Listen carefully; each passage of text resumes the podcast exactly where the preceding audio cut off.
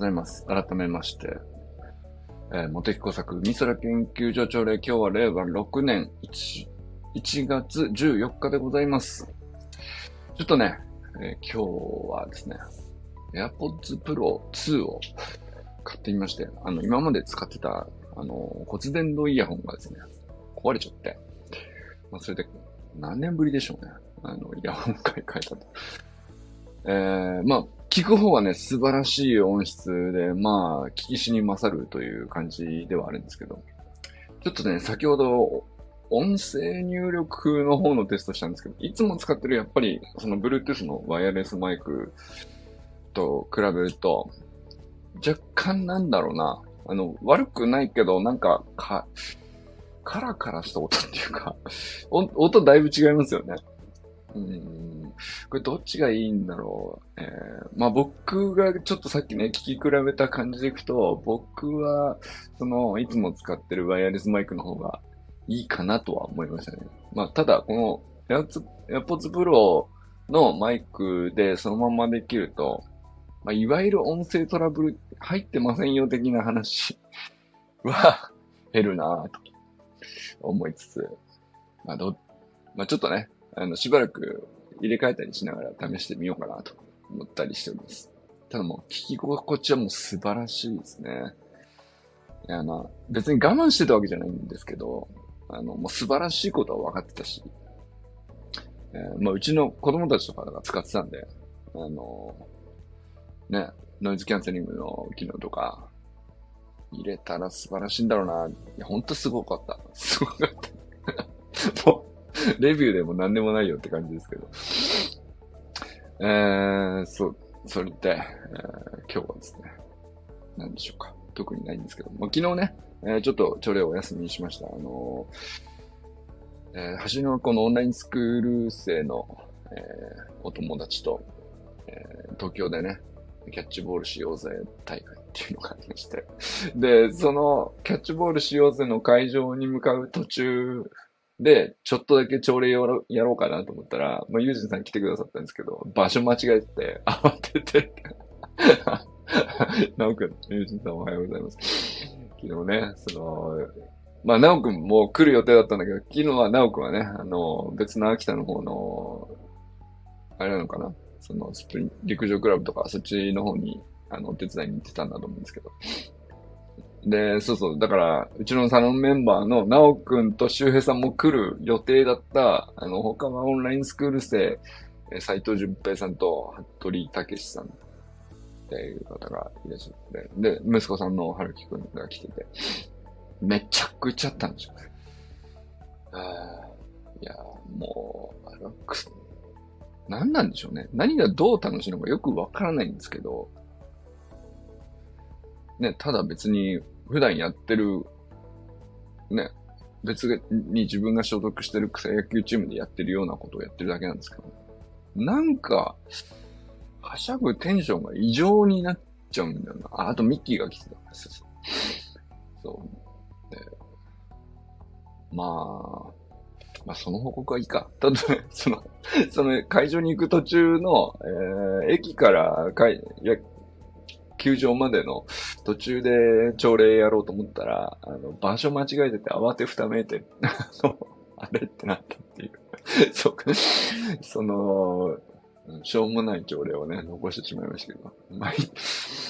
えー、まあそんなのがあって、昨日はね。で、えー終わってから、斉藤淳平さんとロイホで3時間ぐらい喋ってたかな。面白かったですね。斉藤淳平さんもね、えっと、えー研究者なんですよね。で研究者同士ってなると、なんでしょうね。全然研究、乳製品のプロセス開発みたいな。なんかそういうことやってるから、全然、その、知識が合ってるとか、業界が合ってるとかじゃないんですけど、なんでしょうね、やっぱり、思考回路が似てるからなのか知らないですけど、なんかこう不安なくずーっと喋ってられるんですよね。お互いなんかこう、それこそ、まあ、僕がこう毎日ふわふわ喋ってるような感じのことが、まあ、純平さんも多分そんな感じの言語空間にいるんだなっていうのが、まあもう最初のちょっとした会話ですぐ分かって、あ、この感じでずっと聞いてくれるんですね、とお互いわかるから、延々喋れるっていう、その なんか乳製品にやたら気のく詳しくなったっていう、ね、その草野球しに行ったのに 草野球しに行ったら、あの、その後のランチで、やたら乳製品の製造プロセスについて、めっちゃ詳しくなるっていうね。あの、不思議な日曜日。で、えー、そう、今ね、大学入試の共通テストって言うんですか。で、娘が昨日今日、えー、受験に行ってて、で、お迎え行って帰ってきてみたいな。そんな感じですかね。まあなんか、もちろん受験、当の受験生はね、大変、大変っちゃ大変なんでしょうけど、まあ割となんかメンタル落ち着いて、こう、うーん、ね、えー、わたわたせずに、まあ、その、何にもないよ。俺の方が草野球の会場は間違えてわたわたしちゃうっていうね。なんか、よっぽどだなと。だからなんかもうみんな落ち着いて、粛々と試験受けて、えー、ましたけど。そうですね。えー、でもなんか、僕あれなんですよね。この時期多分調子がいいんですね、おそらく。なんなんでしょうね。この寒くて、えー、なんだろう。うん、本当はね、体調とかも崩しやすかったりとか、まあまあ、なんだろう。かね、インフルも流行ったりしてるんで、結構大変で体調崩してますみたいな話もよく聞く時期ですけど、僕はね、12月、1月、多分1年のうちで最も調子よく過ごしてる気がしますね。昔からなぜか知らんけど。なんか、そういうバイオリズムあるんでしょうね。はい、えー、なおくんね、えー、なおくんのスタイフ、カウントダウンスタイフがね、えー、ついに、ついにリアルタイムに追いついたと。先ほどちょっと 聞きかじったりしましたけど。いや、よかったですね。これはあのー、なんだろうな。あのー、なおくんの作戦勝ちだなと思ったのは、あのー、ね、入学試験、まあ、院試か、大学院試験の、えー、期日まであと86日っていうところからカウントダウンでスタイフをやるっていうやり方してて。で、なんか、あれをやることによって、1日1回っていうまあ、ペースが、まあ、設定されて、うん、まあ、ちょこちょこ遅れるんだけど、まあ、遅れたことを認識できるんですよね。その普通続かなくて途切れちゃうっていうのは、遅れたこととか、あとどんぐらい、どこでちょっと、こういう風に巻き返せば、あの、こんぐらい差が詰まるみたいな、その、距離がわかんなくなっちゃうっていうで途切れちゃうんですよね。その、マラソンで行くと、えー、今何キロ地点なんだろうな、とか、あの、あとどんぐらいなんだろうな、みたいな感じの指標がなくなると、もう永遠に思えちゃって、なんか心が折れちゃうみたいな。まあ心が折れるっていうよりも、なんか俺、止めたことすら忘れちゃうみたいな。やめたこと、そういえばやろうとして一週間ぐらいやったよなーって思いながら、やろうとしてたことすら忘れちゃうっていうのが、あの、まあ、三日坊主の大概のね、仕組みかなと思うんですけど、まあ、僕、僕の経験上。でも、あのカウントダウンでやっておくとさ、あの、今どこまで来てんのか、えー、本来痛かったはずの地点まで、えー、何歩遅れなのかとかっていうのが、まあ、数字をはっきりするんで、なんか取り戻したくなるし、なんだったらストックした、うん、ししておけばこれぐらいいけるなとかっていうのも逆にできるのかもしれないですけど、あの86分のいくつ、50、51とかってやっているのは、すごい正しい戦略だなと思いましたね。まあなんか、言い古された話なのかもしれないけど、なんか、うーん、なんかこう続けようと思ったら、まあ、とりあえず90日続けてみるとかっていうのは習慣化までの、まあ、ある種のこう最低ラインというか、まあ3週間、3ヶ月。で、まあ次3年に行くまでは結構距離ありますけど、まあでも3年やったら相当じゃないですか。でまあ僕も、例えばオンラインサロンとかって、まだ1年3ヶ月ですけど、うスタイフに流し始めてから2年ちょっと経ってるんですかね。うん。だからまだ3年経ってないんですよ。で、ゆかさんはもう5年やってるんですよ。これはだから大きな差なんですよね。でも、もう、ゆかさんとかは朝の5時にライブ配信するとかって、もう息吸って吐くように、なんかもう習慣とかっていう言葉にすらならなくて、もうなんか、えー、なんでしょうね。生命活動としての生理現象に近くなってる っていうか、なんかその域に達すると思うんですよね。3年超えてくるとね。まあ、で、そう、まあ、そういけたらいい、いい、なんかこうやりたいなと思って、そういけたらいいなと思って、なんかいろいろ始めるときに、まあ、ね、3, 3日、3週間、3ヶ月の壁って、まあ、序盤にちょこちょこ大きめの壁があると思うんですけど、そこを超える設定として、あの、ね、86分のいくつっていうカウントダウン形式は、非常になんか理にかなってんなと思ったりしましたね。あれ、いろいろ使えんじゃないですか？なんだったらね。あの、で、その一回一回の、うん、まあもちろんね、クオリティ上がれば上がった方がいいんですけど、あるいはその記録として自分にとって意味があるものにしたいとか、それも当然こうやってるやってるだけ自分でもっとこうしたいっていう欲求が出てきて、まあそれにどの程度まで、えー、遭遇ように話していくかとか、えー、まあでも、あんまりこう気合い入れすぎたら途中で息切れしちゃうんでみたいなさ。まあそのペース配分とかも、まあ自由だけど、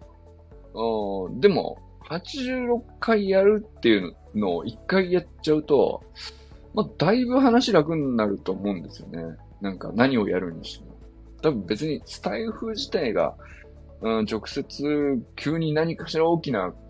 ね、価値になるかどうかは、まあ、パッと見見えてないかもしれないけど、なんだろうな。うーん。程よく難しいじゃないですか。っていうかネタも86個見つけなきゃいけないわけで。で、日々、こう、何話そうかなって、どっかで考えるんで、やっぱ頭の回り方とかもすげえこう、コストかかるっていうか、カロリー使うと思うんですよね。そうそう、昨日、だから、その、斎藤淳平さんってね、その、明治の、えー、まあ、乳製品開発の研究者なのかな？まあでもその製品そのものを直接作ってるというよりは、なんか製造プロセスの一部をこう切り出して実験するみたいな、その実験とか、こう、実験器具自体を作っちゃったりとかっていうことをやってる人らしいんですけど。で、なんか、まあ同じ研究者なんで、こう研究っぽい話題にいろいろ 話がなったんですけど、なんか、その、最初はね、そういえば大学生今日受験だよね、みたいな、その、そういううっすらした入りだったんだけど、だんだんこう話、深まってくると、頭が良くなるって何なんでしょうね、みたいな。あ、ひろみさんおはようございます。頭が良くなるって何なんでしょうね、みたいな、こう、そんな感じの話になってて。で、淳平さんもね、あの、慶応大学の人なんですけど、でもなんかその、自分では受験したことがないから、よくわからない頭がいいとか、受験で頑張るとかも経験したことがないとか、そういう、なんていうの。なんて言うんでしょうね。うん。いや、なんか全部推薦らしいんですよ。高校も推薦で入った。えー、高校から慶応も推薦で入ったみたいな。なんですか、そのパラダイスロードはみたいな。いや、だから、その、僕は自分の娘がね、こう受験で今日共通テストだからみたいな話で、昨日話を振ったつもりだったんだけど、淳平さんは淳平さんで、そう、そうらしいですね。でも僕、共通テストとか受験勉強とかしたことがないんで、よくわかんないですよっていう返しになってきた。でもなんか、でもか、行き着いた先は結局研究者みたいなところに行ってて、すごい思考は似てるんですね。まあ、で、なんか話してて、こう、頭がい良くなるってどういうことなんですかねみたいな話をしてて。で、なんか、その、淳平さんがこう、おっしゃってたのは、その、脳みそに負荷をかけるっていうことさえやってれば、うん、何も獲得したとか獲得してないとか、点数が上がったとか下がったとか、そんな風に数値化しなくても、あの、それでいいんだというね。あ、なるほどなと思ったりしましたからね。その、できるだけ脳みそが疲れるように何かをやればいいんだと。まあ、それは、イコール、えー、なんか、あの、表面的に成果とか、何かができたとかできないとか、で、現れていようがいまいが、自分がこう、脳の負荷を感じたら、それイコールで頭が良くなってると結びつけちゃえばいいという、なんかそういう話をしてて、あ、なんかそういえば俺もそういう話を今週してたぞと思って、あの、そう、ライフキネティックじゃないですか。つまり。あの、要するに、なんか、か一見簡単そうに見えてで、やってみるとできないみたいなことをいろいろ探して、で、まあできたら素晴らしいんだけど、できないともっと素晴らしいという、あの、ライフキネティックエクササイズみたいなのを言ってましたけど、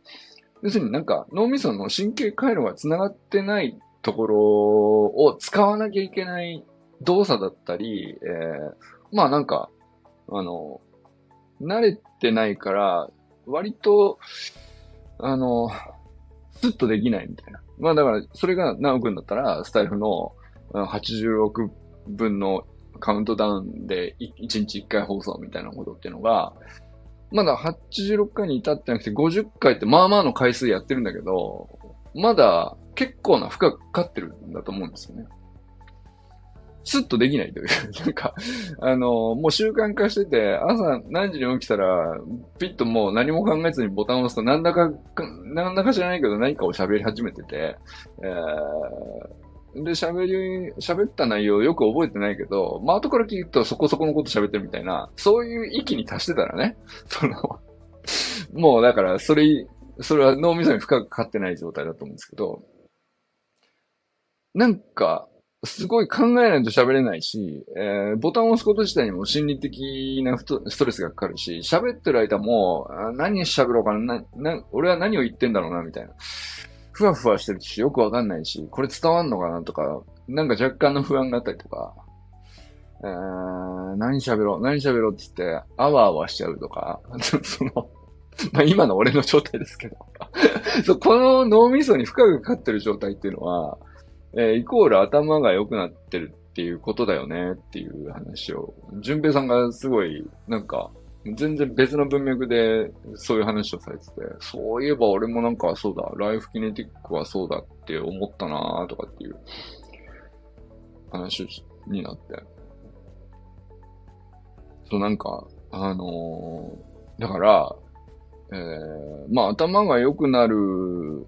っていうのは、何なんだろうねっていう話の、まあ、中身がそういうね、えー、ふわっとしたお題に対してふわっとした答えを延々と喋ってるっていう3時間だったんですけど、ロイホでそんなことを延々とおじさん2人が喋ってるってねなんか不思議な光景だったでしょうね。でもなんかその、だから例えば簡単なドリルみたいなやつで、まあ反復してったらより精度が高まるみたいなことを、例えばね、オンラインスクールだったら、あのー、なんか、エスキップだとかさ、あの、ベースポジションホップだとか、まあ簡単なものを反復練習して精度高めるみたいなことをよくね、スポーツのトレーニングとかでもやりますけど、なんか、その、順平さんのおっしゃってた文脈でいくと、簡単なドリルなんだけど、あえてランダムに行って、えー、やりにくくするように、えー、外的圧力をかけると。そうすると、その脳がストレスを感じるんですよね。その、か、一個一個は簡単で、すごい、できるはずのことなのに、まあ、とある条件でパッと言われるとできないみたいな、なんかしら、なんでもいいんですけど。あの、そうできなくなりやす、できなくなるように、なんか条件とか制約とかを加えて、えー、まあだから、えーまあ勉強のドリルとかだったら、計算ドリルとかだったら、同じ足し算をずーっと20問解き続けるみたいな反復が良しとされてたんで、もう僕も一生懸命やってましたけど、漢字練習だったら同じ漢字を10回変えてとか。ね？なんか、それを良しとしてたじゃないですか。でもなんかその、淳平さんが持ってきた、なんか、ちゃんとあの人はね、偉くて論文とか引っ張ってくるんですよ。その、同じ単一の能力を反復して、それを繰り返して鍛えていくみたいなことよりも、あの、何パターンか、あの、ずらして、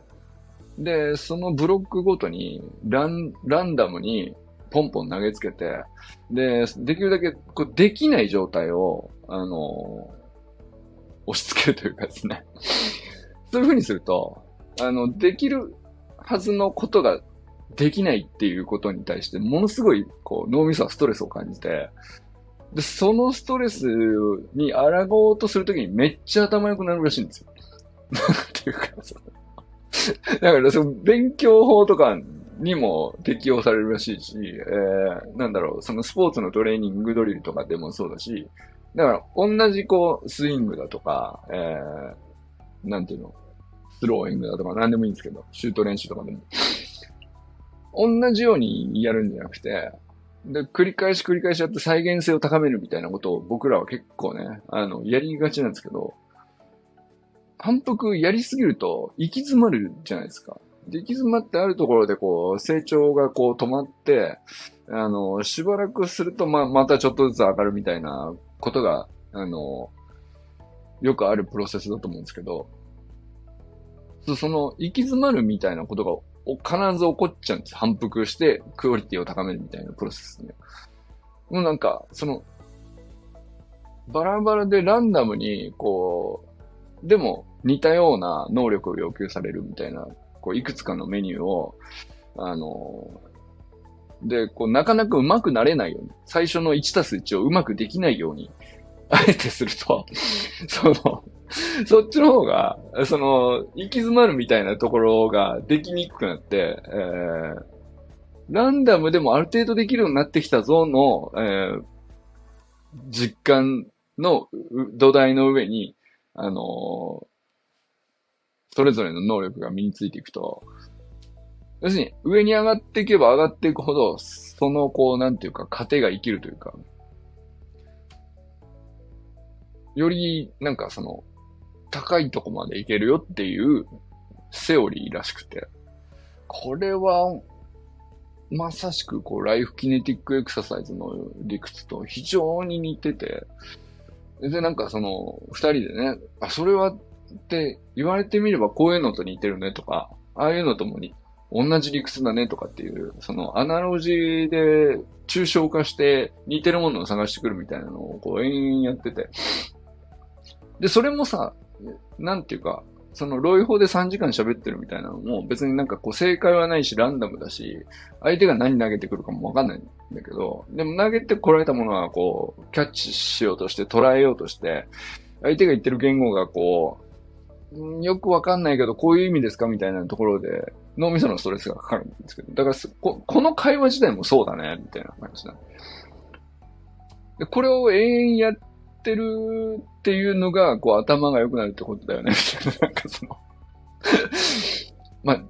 自己肯定が上がったよねって話ですね。その結局。いや、俺らこれ、ロイホで無駄に3時間喋ったよって言って、その、コ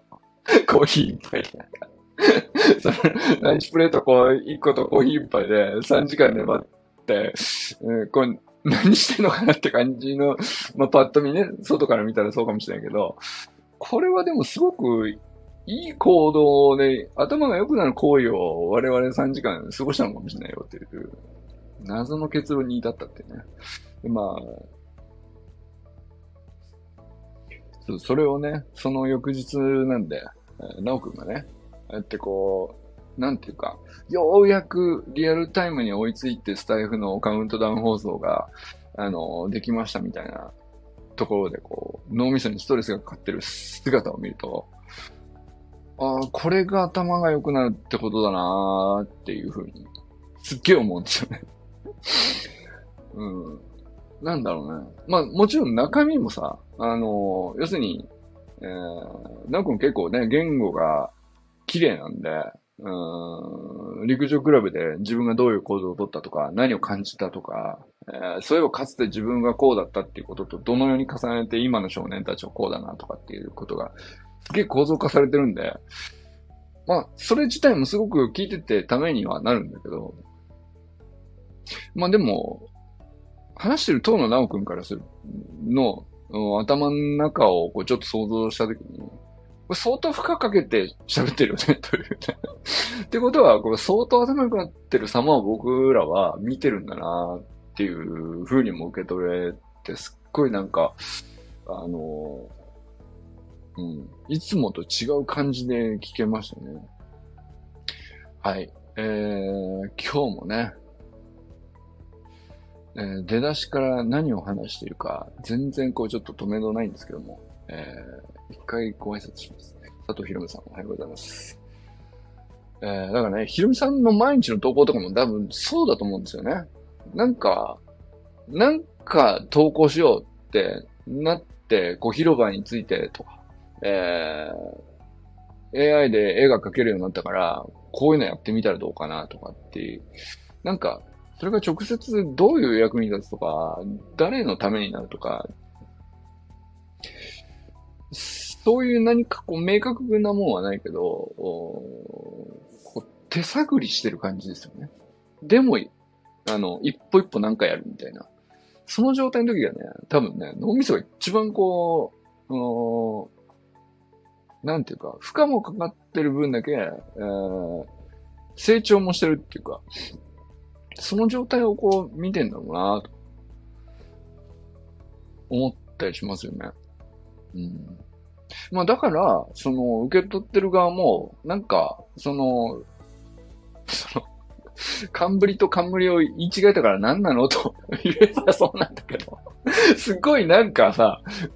受け取りたくなっちゃうんだよね。こう、それなん、不思議だったんですけど。これってなんか、それ別に情報じゃないじゃないですか。受け取って役に立つ情報とかじゃないと思うんですよ。その、僕がちっちゃい時に、冠と冠を言い間違えたとか、あの、さほどのことじゃない感じなんだけど、すごい受け取って豊かになるように感じられるっていうのは、ひろみさんの脳みそがすごい良くなってる様を見てるっていうのを、無意識に分かっちゃうんだろうなとも思ったり。結局ね、なんか、そうそう、だから、冠と冠を言い間違えただけの話だったのに、冠のネタでなんかちょっとね、あのー、そういえば今年は、どこ、石川県の冠、めちゃめちゃこう大量で、過去最高の水揚げだみたいな、その、割とちゃんとした話を持ってきて、それは実はその対馬暖流の、えー、海水温がこう、いつもよりも高い状態がずっと続いてるみたいな、ちゃんと真面目な研究っぽい話に、昨日ね、なったりしましたもんね。わからないもんですよ、だからね。うん、そうそう、だから、清水さん、清水さんでさ、黒潮側のね、水産試験場の人だから、黒潮側についても自分でね、あのー、船に乗って、実際黒潮に乗ってるわけだから、実際でもこうだなとかって、毎日水曜見てるわけだから。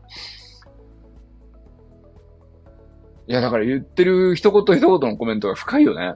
うん、清水さんが、こう、実際に黒潮とずっと向き合ってきた中で、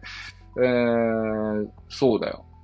もうかれこれこうだよっていう、うなんていうか、あれはもう証言に近いと思うんですけど、めちゃくちゃ貴重なコメントだと思うんだよ。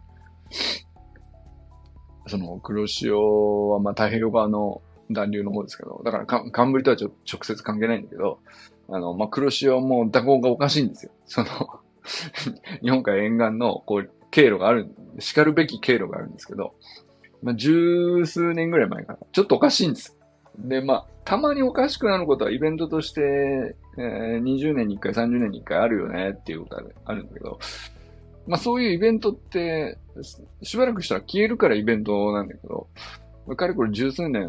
全然その状態が、あの、収まってねえですよね、みたいなことは、まあ、研もう実際僕もね、なんかそういう海洋の研究でガチでそういう話よく研究発表で聞いたり見たり、まあ自分も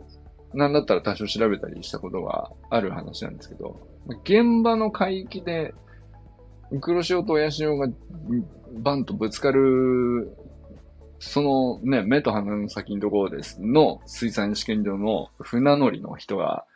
あの、実際こうですよって話は、あの、まあ、それどれほどの価値があるかって、めっちゃ価値あるんですよ。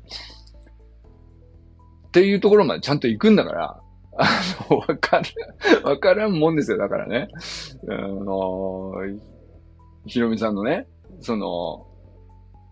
なんか、今日のとこ何しようかなんで、あ、こういうことあったので、思い出した思い出話だったと思うんです、最初はね。でも、それが、ここまで行くんだから。いや、だからなんか、そういう種まきだと思ってなんかこう、たわいないことを全部、やっぱりなんかこう、出して記録してこう、ね、打席にいっぱい残しておくっていうのは、やっぱ正しいなっていうか、その戦略として。何が当たるかわかんないから。っていう意味ではね、なんか昨日俺久々にこう、ヒロミさんの話があんな風に展開された時に、あ、これこれこれって思ってました。思ったですよね。その中でこういう展開をしたかったですね。なんか、あの、もちろん、あやさんみたいに、あの、もうこういう研究をこの、うん、テーマに沿って、こういう手法でとかって、そういう研究い、いわゆる研究らしい研究を、研究としてスタートするみたいなのも、あの、いろんな順野、順、あの、分野で、このサロンの中で起こったらいいなとは思ってたけど、じゃなくてなんか、そんなつもりじゃ全然なかったし、もっと些細なことで、スルーされて終わるような話だったはずなんだけど、何この展開ってことが昨日起こったじゃないですか。あれ、ああいうのでこうスタートする研究は、俺めちゃくちゃなんかその本質をつく場合が多いんじゃないかなと思ってて。いや、嬉しかったですね、あれ。なんかね。なん、なんか、で、なんか打てた、できたみたいな感じに、昨日すげえ思ったんですかね。あの、ユージンさんが、その、北海道では逆にこうなってるとか、えー、ひろみさんひろみさんで秋田沖では実はこうなっててとか、で、その、冠は冠ってまた別なネタじゃないですか。で、それがこう、全然関連あるようでなさそうで、結局、でもちゃんとよく考えると根元は一緒っていう、話で、こう、ちゃんと黒潮側サイドで、清水さんが見るとこういう証言があるみたいな話で、ちゃんと繋がってて、こんなに、なんて、まだ一体感とまではいかないし、テーマともまだ言えないような話かもしれないけど、すごい展開だなと思いましたね。これが、なんか、あの、頭が良くなるっていうことだよねって思ったりしました。はい。えー、川明さんおはようございます。えー、小山愛さんおはようございます。佐藤直君おはようございます。えー、山田友人さんおはようございます。中村修平さんおはようございます。えー、出張から帰ってきてんのかな？あの、いかがでしょうか。またね、昨日、そうそう、昨日のキャッチボール大会にね、あの、直君と修平さんも行けるはずだったんですけど、あまた、あの、1ヶ月、2ヶ月後ぐらいにね、俊平さんにやりたいって言ってくれてたんで、また、ぜひね、今度はね、周平さん、所沢でやってもいいかもしれないですね。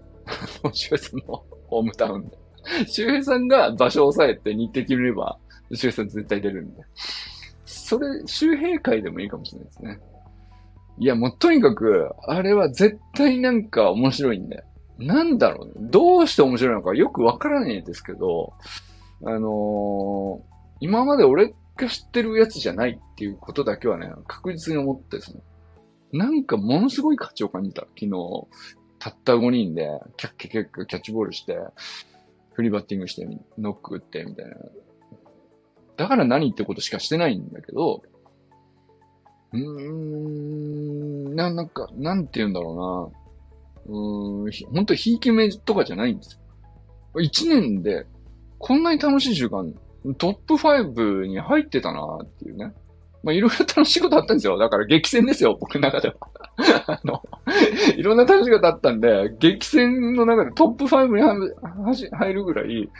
たったあれだけのことでめちゃくちゃこう、幸福感にな、包まれるっていうことが可能なのかっていうのに、すごいびっくりするぐらい面白い。おなんて言うんでしょうね。楽しかったんですよね。うん、いや、あれはなんかある。なんかものになる気がするっていう。ただ、ただおじさんたちが 集まってなんかたまたま空いてる日曜日にキャッチボールするみたいなだけのことが、ものすごい、なん、なんでこんなに価値があるんだろうっていう。それだったら特になんか、あの、ね、なん、すごい頑張ってとか、高いお金をかけてとか、何かを積み重ねることによって長年の何かしら達成感によってとか、そんなことしなくても、これだけでいいじゃないのっていうね、ハッピーの作り方として。っていうね、伝わりますかねでも多分周平さんには分かってもらえると思うんですよ。新横でね、ミッキーとな、ナオくんとやったりとか、なんかそういうの何回か石原さんとやったじゃないですか。あの感じがね、なんか特に何も作り込んでないのに、確実に毎回再現されるんですよね。そして、